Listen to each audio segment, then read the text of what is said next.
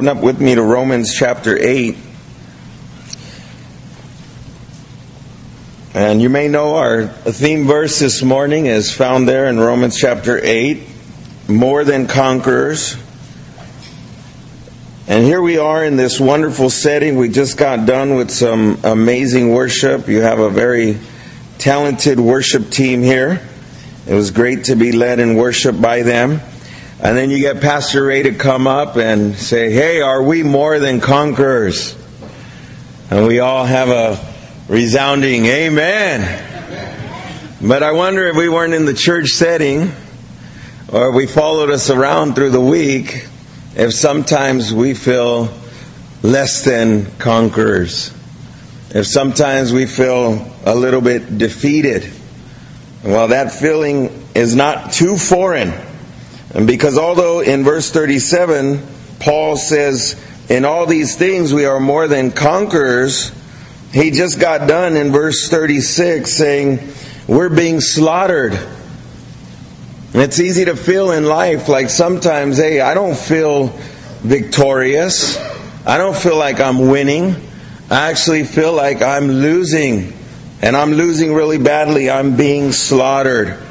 Well, right here in verse 37, it's a, it's a thought within a thought. A thought that began pretty much in verse 31. What shall we say to these things? If God is for us, who can be against us? He begins with a number of rhetorical questions there, affirming the support we have from God, the confidence that we should have being in Christ. Now there's something very special about verse 37. This entire book is very rich. It's an amazing book, the book of Romans. If you haven't gone through it on your own, I suggest you do. There's so much you can learn from it and be encouraged from in your faith by it. There's something very unique in verse 37 as well. What we have in English when it says more than conquers. That word being translated with three English words is just one word in the Greek, and it's a compound word. I don't get up here to try and impress you with my Greek understanding. I don't know Greek. I just know how to use Bible programs on computers. So it's not me coming up here trying to be impressive to you. But it's important that this is the very only time that this word is used in the entire New Testament. That word we have, that compound word, it's hooper nikeo. It's abounding in victory. The one time and the only time it's used here in the New Testament. That word victory, Nikeo, is used multiple times. It's used a lot in the book of Revelation. It's where we would get the word overcome. We've overcome by the blood of the Lamb, by the word of our testimony. We are victorious. But here, the Apostle Paul is saying, man, we are, we are what we would get the word hyper from. Hooper, we get it in English, it's hyper. And that's where we get words like hypercritical. We get hyper Pentecostal. You have some kids, they may be hyperactive. But it's something that, hey, it's just, you're active, but this kid is uh, over and above, above being active. He's hyperactive. And that's what Paul is saying here. We aren't just conquerors, we're more than conquerors. We're not just winning, we're slaughtering the other team. Well, Paul has just said, but we're being slaughtered. Now, I want to give you a little bit of background on the Apostle Paul's life and some of the things that he had to live through and how difficult his life was, and where sometimes at, at times he felt like a fool he felt like a spectacle. He says that in 1 Corinthians chapter 4, verse 10 through 13. For I think that God has displayed us, the apostles, last as men condemned to death. We have been made a spectacle to the world, both to angels and to men. We are fools for Christ's sake. We are weak. We are dishonored. To the present hour we both hunger and thirst. We are poorly clothed. We are poorly clothed. You know, sometimes people make a big deal about how we dress in church. Maybe as a pastor, you should dress a certain way, and you should wear a suit or something. The Apostle Paul here says, We're poorly clothed, we're beaten, we're homeless, we labor, we work with our own hands. Being reviled, we bless. Being persecuted, we endure. Being defamed, we entreat. We have been made as the filth of the world, the offscouring of all things until now. Again, in the second letter, in case the Corinthians didn't get it the first time, man, we're messed up. And we're going through some serious trials. In case the Corinthians didn't hear it the first time, Paul gives another portion of scripture and he dedicates another portion of scripture to that in his second letter in 2 Corinthians chapter 11 verse 23 through 28. He says, "Are they ministers of Christ? I am more. In labors more abundant, whipped more than be, than can be counted, in prisons more frequently, in deaths often, from the Jews 5 times I received 40 stripes minus one. Three times I was beaten with, with rods. Once I was stoned. Three times I was shipwrecked. A night and a day I have been in the deep.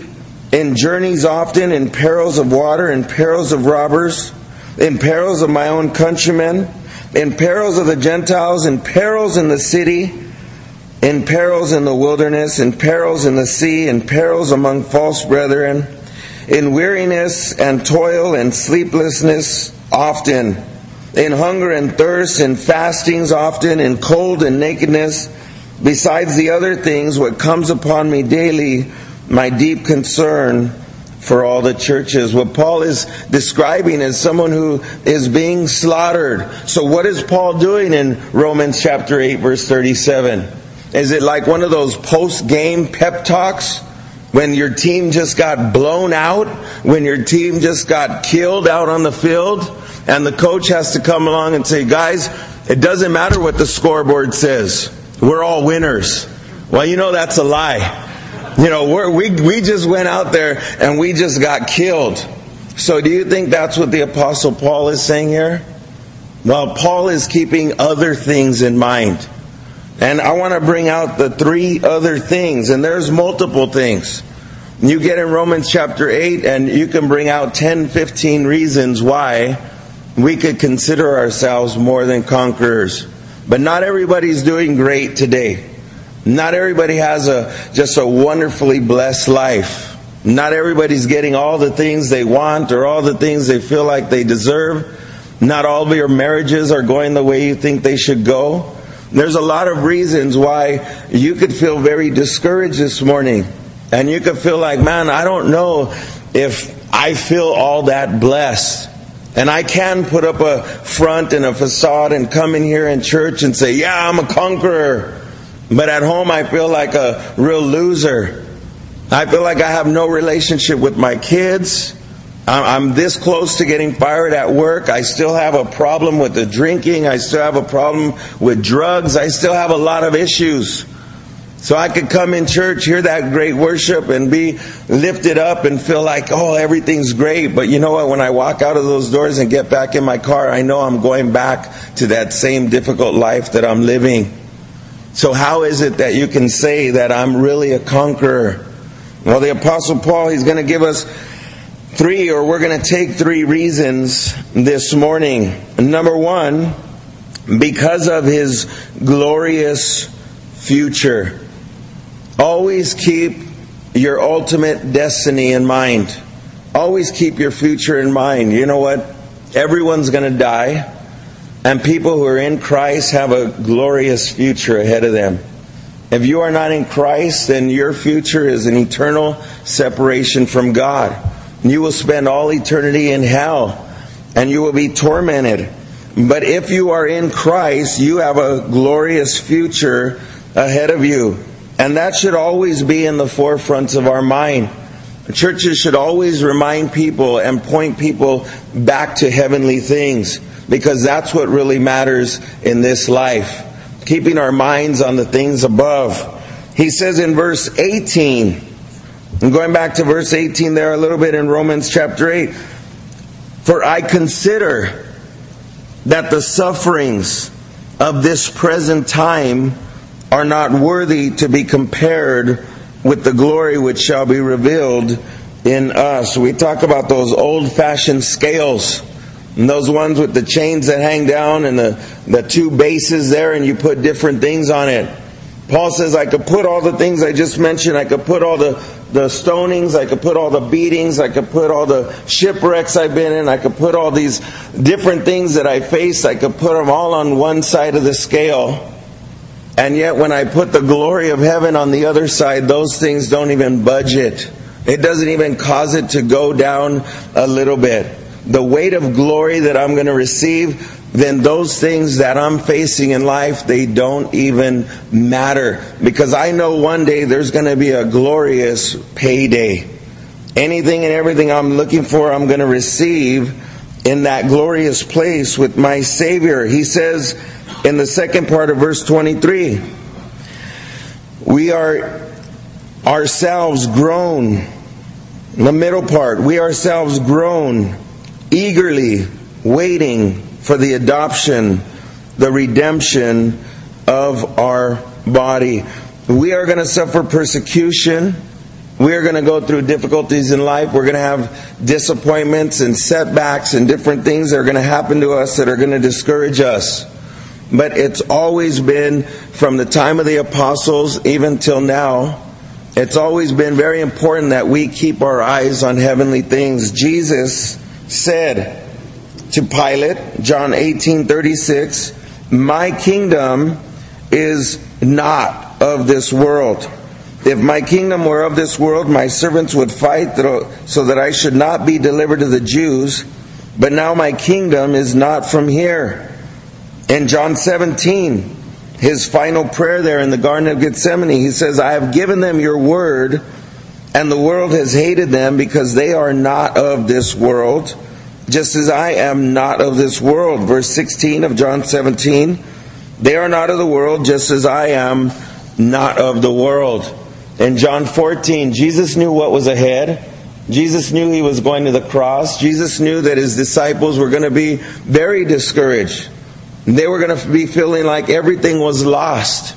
All of their hopes, all of their dreams, all their desires, all their plans, all their expectations, those things, they were going to feel like they were gone. And what was Jesus' encouragement for them? It was heaven. He said in John 14, 1 through 3, Let not your heart be troubled. You believe in God, believe also in me. In my Father's house are many mansions. If it were not so, I would have told you, I go to prepare a place for you, and if I go to prepare a place for you, I will come again and receive you to myself, that where I am, you may be also. Peter, obviously one of Jesus' first apostles, that was something that he learned. That there's something that's waiting for him. There's something that's been reserved for him. And he says in 1 Peter chapter 1 verses 3 through 4, Blessed be the God and Father of our Lord Jesus Christ, who according to his abundant mercy has begotten us again to a living hope through the resurrection of Jesus Christ from the dead, to an inheritance incorruptible and undefiled that does not fade away, reserved in heaven. We talked about that eager waiting. We mentioned it in Romans 8:23. I'll read it to you again. We ourselves groan within ourselves eagerly waiting for the adoption, the redemption of our body. Do you have that eagerness? Are you eagerly looking forward to heaven? Are you eagerly looking forward to being with your Lord and Savior? Does it even compare with how eager you are to eat lunch? How eager you are to find out what they're cooking out there? You know, the, these worldly desires that we have, these hopes and these dreams, and these things that we look forward to and we believe one day that we're going to get there? But do we feel that same anticipation and expectation towards heaven? That we say, you know what, I'm longing to be with the Lord. I'm longing to receive that glorified body. Paul says, we're being beat down. But I know there's something glorious waiting for me. He also told those Corinthians in 1 Corinthians chapter 15, verses 42 through 43 the body is sown in corruption. It is raised in incorruption. It is sown in dishonor. It is raised in glory. It is sown in weakness. It is raised in power. Colossians 3 verse 2 through 4 encourages them and us, set your mind on things above, not on the things of the earth. For you died and your life is hidden with Christ in God. When Christ, who is our life, appears, then you also will appear with him in glory. So Paul mentions all the different things that he went through. He mentioned the trials. He mentions the tribulation. He mentions the fact that he feels like, as apostles, as followers of Jesus Christ, they're being slaughtered. They're being beaten down. But he knows there's something better awaiting him. He knows that something is being prepared for him, just like Jesus told those apostles. So when you get down, when you feel discouraged, when you feel a little bit beat up, you get your mind off of those things. You get your mind off of those circumstances that you're in, and you get your mind up in the heavenlies. As good as you feel during worship. Why do you feel good in worship? I'm not claiming that any of you guys were lying when Pastor Ray got up and say, "Are we more than conquerors?" You said yes. My, my claim is not that you weren't being truthful.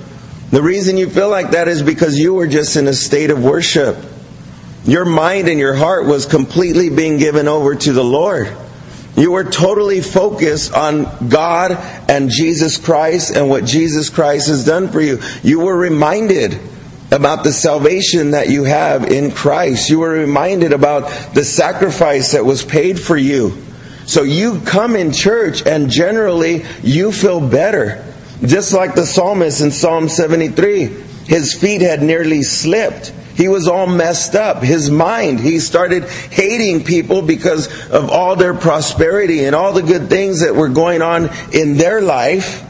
And yet he's trying to live a righteous life and he feels like, where's my blessings? Where's my prosperity? Where's my success? Where's all the good things that I was expecting as a result of serving God? And he feels like, you know what? I'm done with this. And these guys prosper and they're wicked. I'm done with this. But something very important happens in Psalm 73. Until I came into the sanctuary of the Lord. Until he came and he got his perspective back. But we need to have that perspective all the time. We need to continually keep our minds on the spiritual things, not on these worldly things. So Paul can say, we may be slaughtered but we're more than conquerors. There, there's a, a, an incorruptible inheritance awaiting for us, and it's reserved for us in heaven. The second reason, and it's right directly to what he's about to say there, or, or to his declaration. In all these things, we are more than conquerors through him who loved us. But what does he ask in verse 35? Who shall separate us from the love of Christ? Shall tribulation, shall distress, shall persecution, or famine, or nakedness, or peril, or sword? And I might even add something there that's a little bit further, uh, a little bit more previous to what we're reading here. But even his own wretchedness and even his own sinfulness if indeed he was describing his own struggle in his own life in the latter part of Romans chapter 7, and he felt like, man, I'm just a wretch. Oh, wretched man that I am. It's no wonder that my wife left me. I'm miserable. Who would want to stay with me? You know, it's no wonder my kids don't want to have a relationship with me anymore. Look at the pain I've put them through. Look at the difficulties that I've caused in their life. And we can feel that separation from people. But Paul is here saying, none of these things tribulation, distress, persecution, famine, nakedness, my own failures, my own shortcomings, peril or sword, as it is written, For your sake we are killed all day long. We are accounted as sheep for the slaughter. Yet in all these things we are more than conquerors through him who loved us. Why? because Paul is persuaded. Paul is convinced. Paul is so certain that nothing can separate him from the love of God. Why are we more than conquerors? Because of God's agape, unconditional, undying love. Because no matter what happens in life, God will never stop loving you. No matter who distances themselves from you, no matter what you are going through in life, no matter what you're feeling, things come into your life. You read the book of Job. We're doing that on Sunday mornings and Wednesday night at our church. And Job was a righteous and an upright man. God bragged on Job. But when those difficulties came into his life, he felt like God was his enemy. God was against him. God was the one that was actually beating him up and beating him down. Maybe we go through difficulties that make us doubt or question the love that God has for us. But Paul says, I am persuaded. I am convinced. I'm stubbornly convinced of the fact that neither death, nor life, nor angels, nor principalities, nor powers, nor things present, nor things to come, nor height, nor depth, nor any other created thing shall be able to separate us from the love of God which is in Christ Jesus our Lord. The Apostle Paul in Romans 5 5 says, The love of God has been poured out in our hearts by the Holy Spirit who was given to us. Did Peter doubt God's love for him? Maybe when he denied him. I'm sure at one time Peter was wondering, you know, how is to how is Jesus going to treat me now? You know, am, am I going to be now? I was once in the forefront of the apostles. Am I going to kind of be pushed back now to number 12 on the list?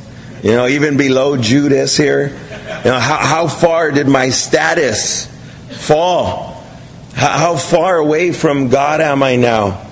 But we see that wonderful, that beautiful scene on that beach there where Jesus came and he recommissioned him. He reconfirmed his love for him. Uh, if anything, he wanted to know, Peter, do you love me? Do you love me, Peter?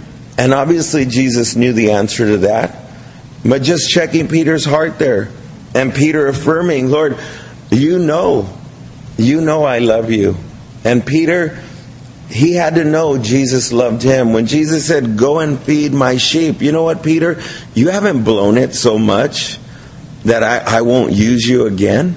As a matter of fact, Peter, I know this is hard for you to understand right now. You're more usable.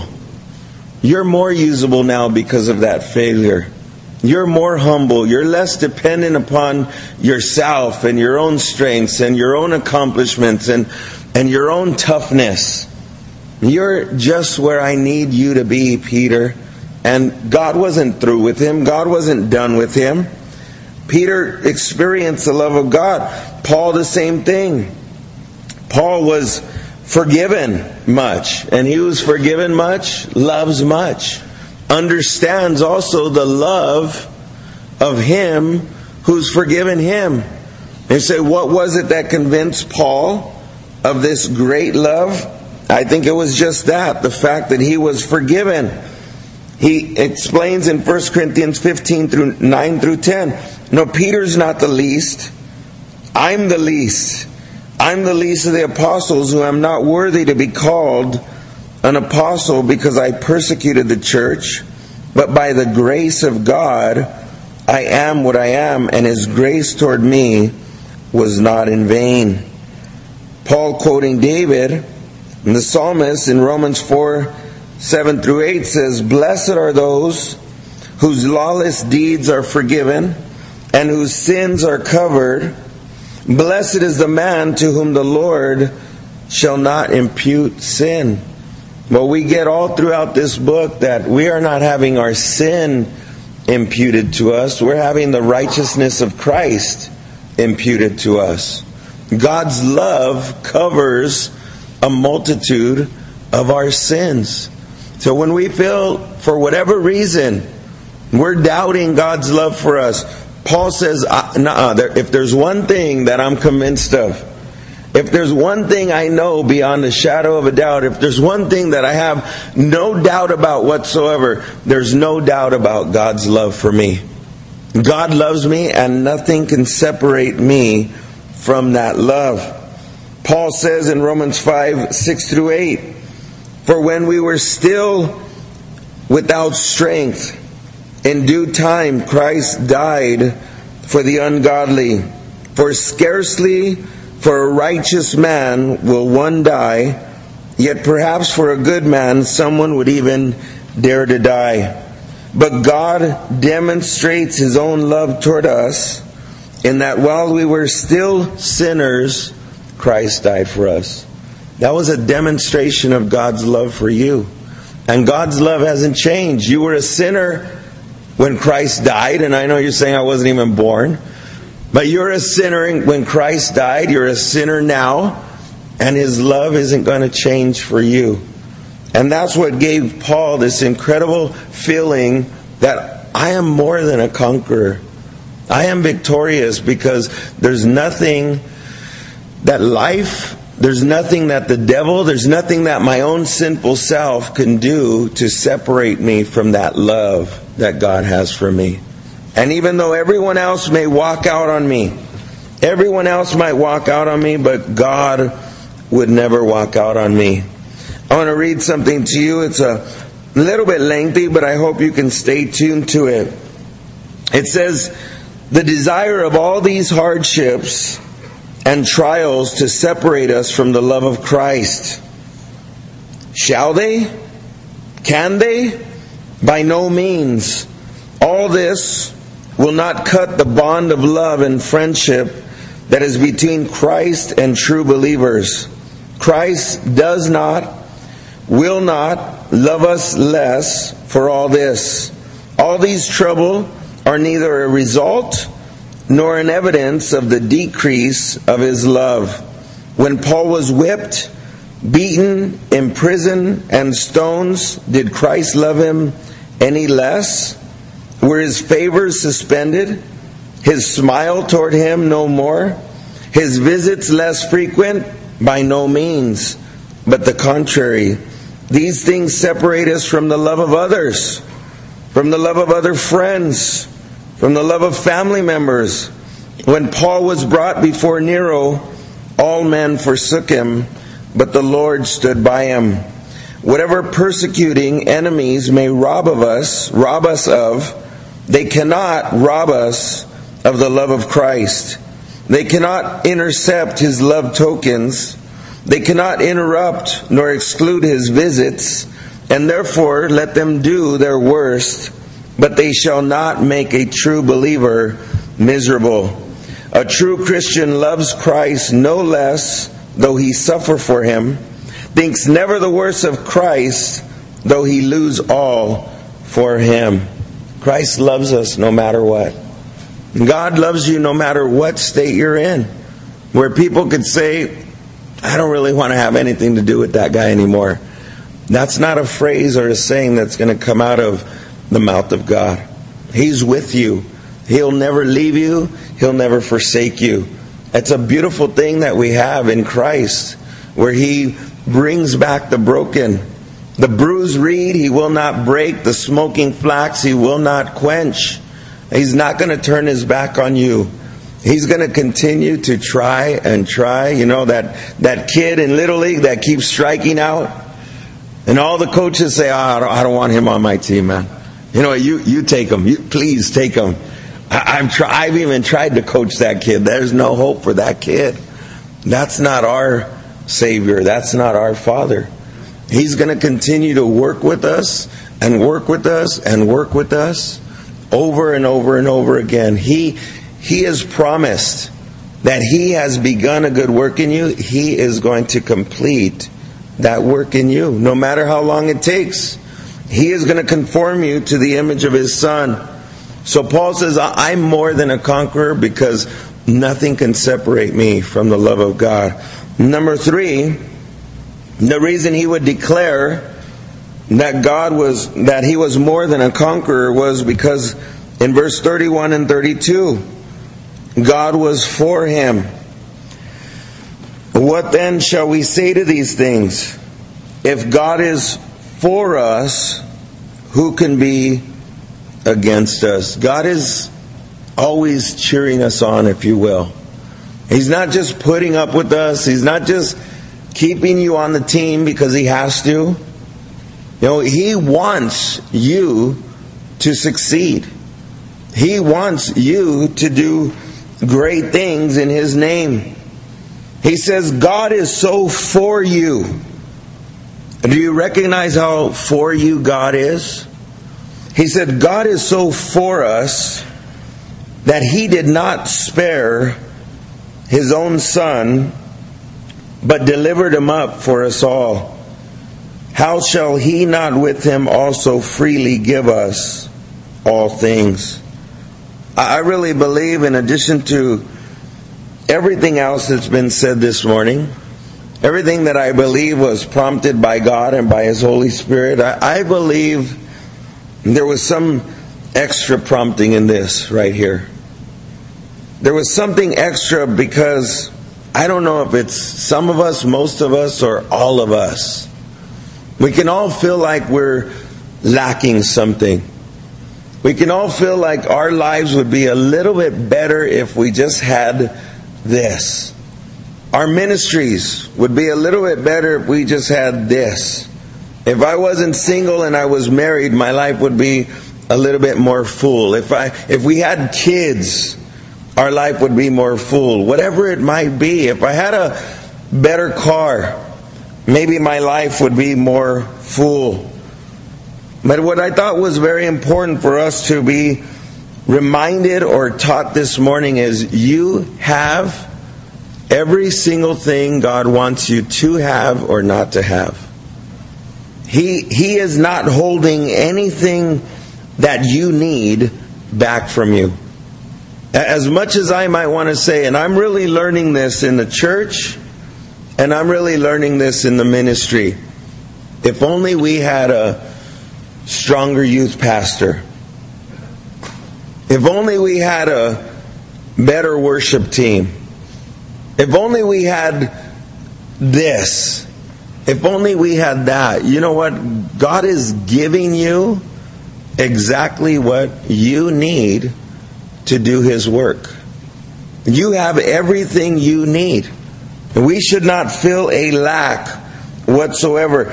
He's not going to hold out on you. He, he gave his very, his very best for you already in his Son. And he who did not spare his own Son, but delivered him up for us all, how shall he not with him also freely give us all things? Then why am I longing for this? I don't know. Why are you longing for it? Why don't you find contentment?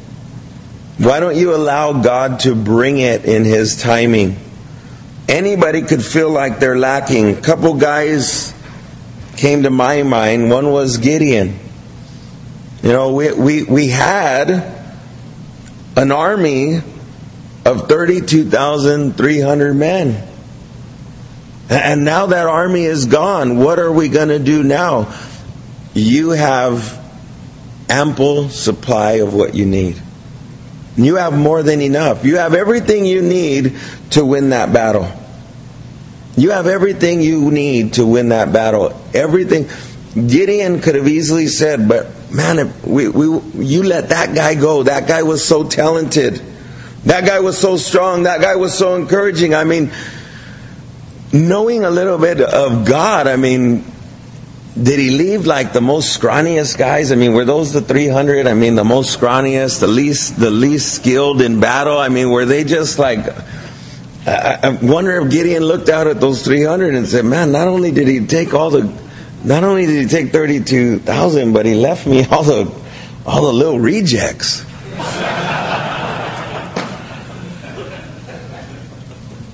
You know, but Gideon, as we all know, he, he had enough.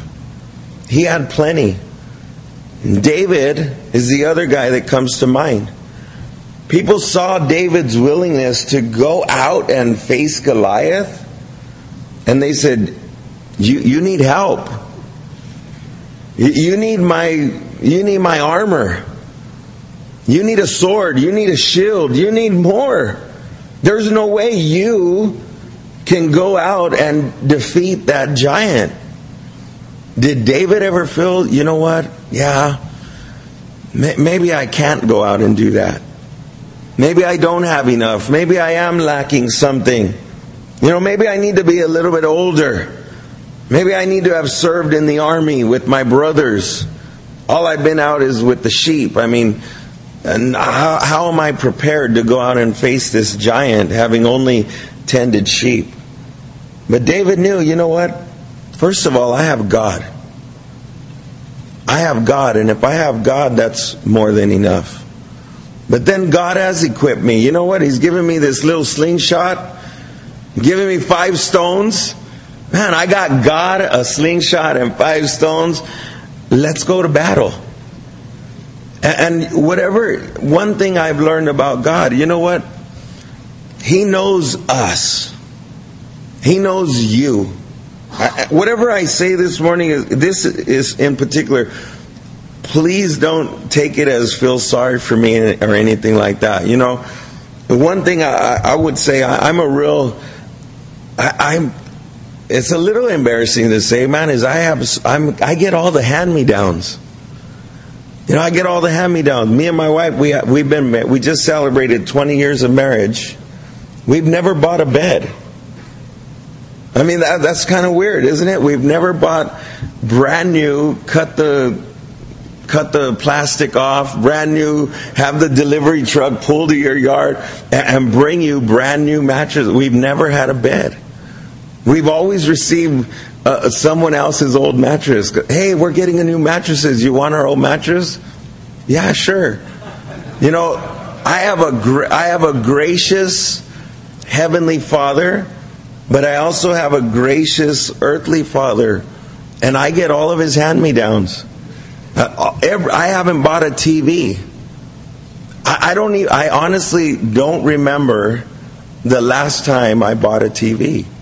My dad will come around and say, "Oh, you know what? I'm getting a new TV. You want my new? You want my old TV? Sure, give us our old TV." Some people they see me rolling up in a different car. We got four cars and they see me rolling up in a different car. Wow, man, where you get all the cars from? You know what? I don't have a car that, that every car I own is older than 10 years old. Not one is before the year 2003. And again, they're all hand me downs. My dad just doesn't want to like uh, hurt my pride or something, so he sells them to me. Like he's selling me a car for like thousand dollars, just so I could feel good about myself. You know, he doesn't want to embarrass me, so it's like, here's this eight thousand dollar car. Just you know, what, what do you want for it? Oh, I don't know, like fair market value. Give me a thousand. That's a real fair market, man. I want to go to your car lot, but but in all that, and this is not to brag. Me, my family, my five members of our family. We just went on a, a, week and a half East Coast trip. We toured Washington D.C., New Jersey, New York, Philadelphia. Got to take a picture with Rocky. I, I ran up the ran up the steps. Rocky ran up. I was dying afterwards. You know, but my point in all that is I've always had what I need.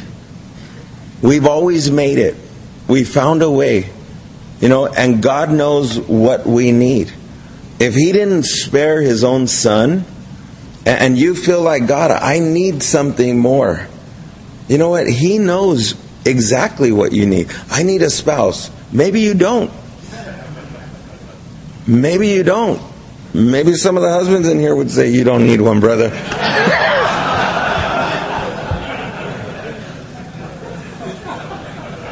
but let, let God determine what and when you need certain things.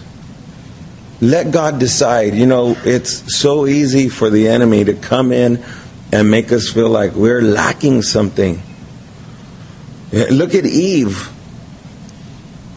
I mean, God didn't restrict them from anything except one thing, and yet the enemy was able to come in and say, What is it with that tree? What is it that God's keeping you from? Why is God holding out on you? And the Apostle Paul right here says, You know what? God hasn't held out one bit. He didn't spare his own son. There's nothing God can't bring into my life if and when he wanted it to. And that's an important for me lesson for me as a church leader.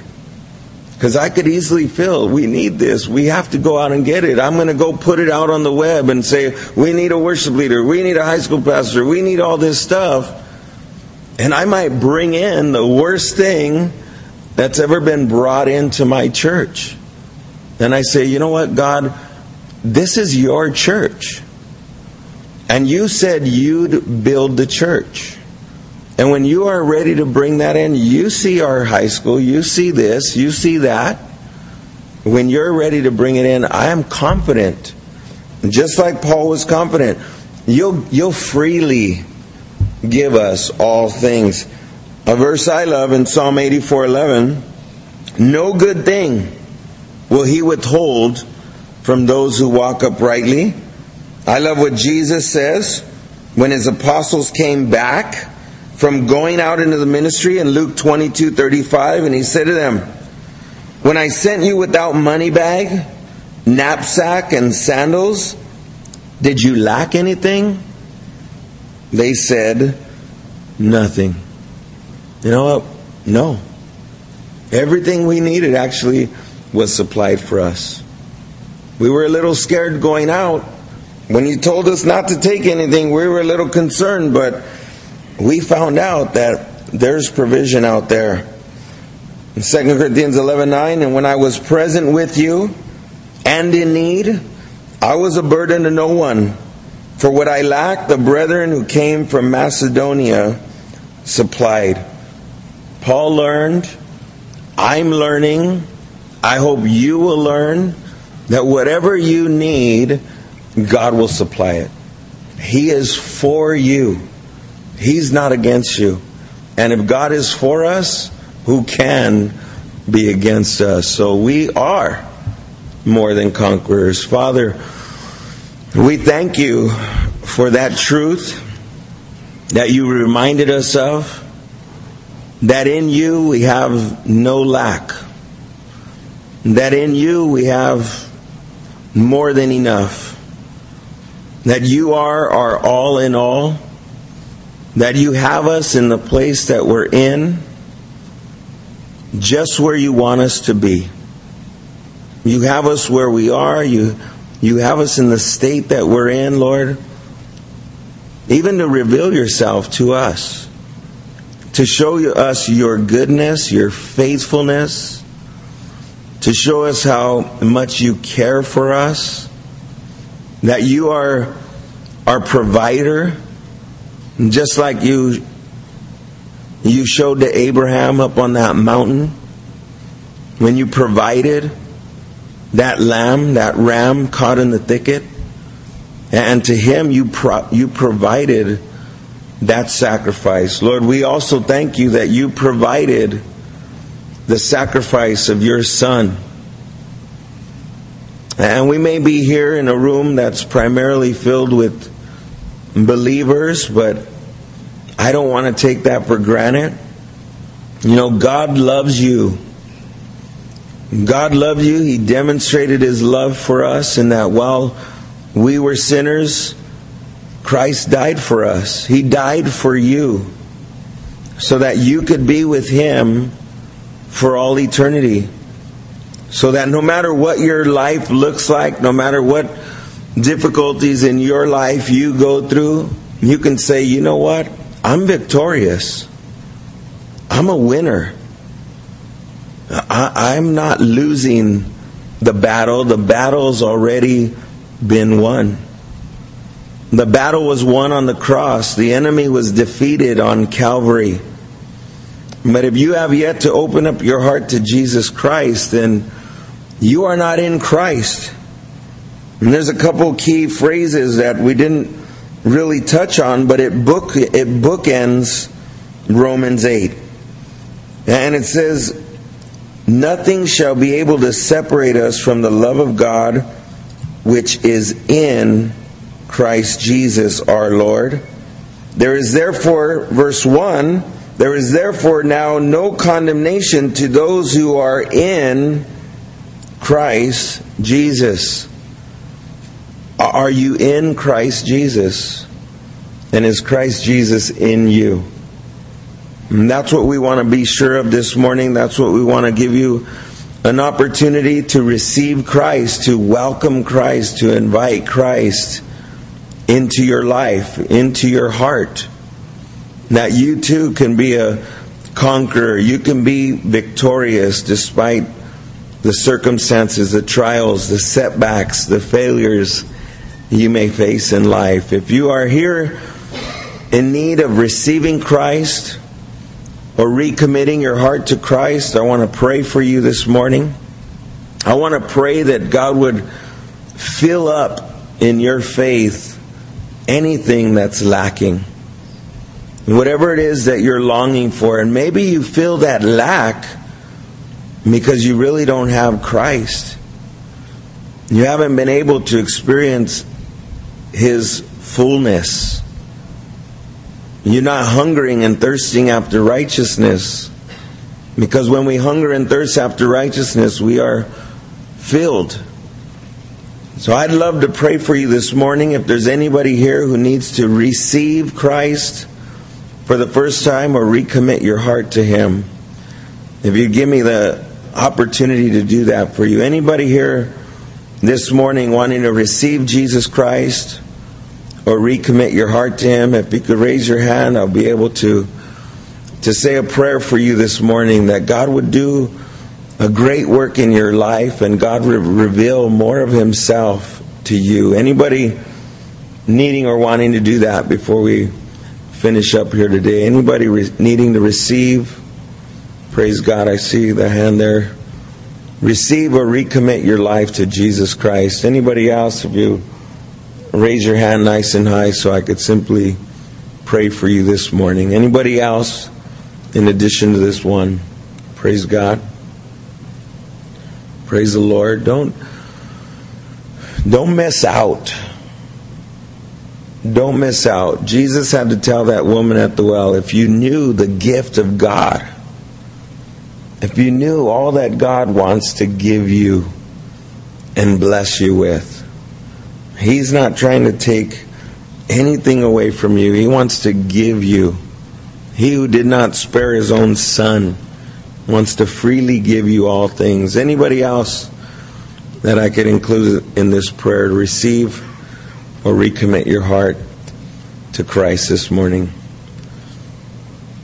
So, Father, we do just pray for these two men that have lifted up their hearts and lifted up their hands to you, Lord God. Father, you've reached down and you've touched them and you've spoke to them this morning. Lord, we pray, Father, that you would that, that this is just a beginning, but that you would complete that work in them. Father, we pray for whatever it is that they're going through. I don't know right now, they could be at the lowest point of their life or they can be in the highest place of their life. I really don't know. But if they don't have you, they're in the lowest point of their life. They're in need. Or if they've strayed away, if they're distant from you, again, they need you and they're coming back to you this morning, Lord.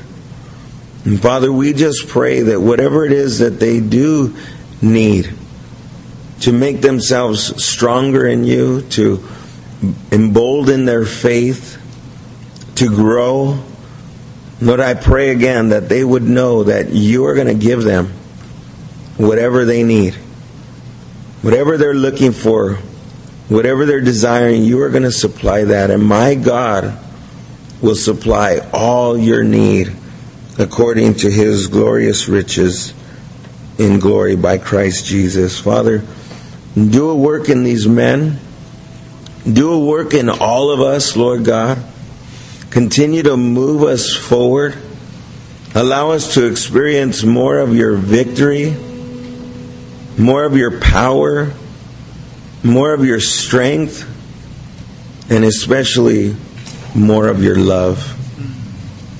And the Apostle Paul prayed for that church and he prayed that they would know what is the height, what is the depth, and what is the width of the love of God. And Lord, I pray that we as men would experience more of your love. That we, like the Apostle Paul, we would be able to truly, with all our hearts, say, I am 100% persuaded, convinced that nothing will separate me from the love of God which is in Christ Jesus our Lord. We thank you for your display of love to us through the cross, through your Son that shed his blood for us. We thank you for this morning to come and to gather. Lord, we want to, I assume, just offer you up one more song of worship and adoration and praise. Thank you, Lord, in Jesus' name.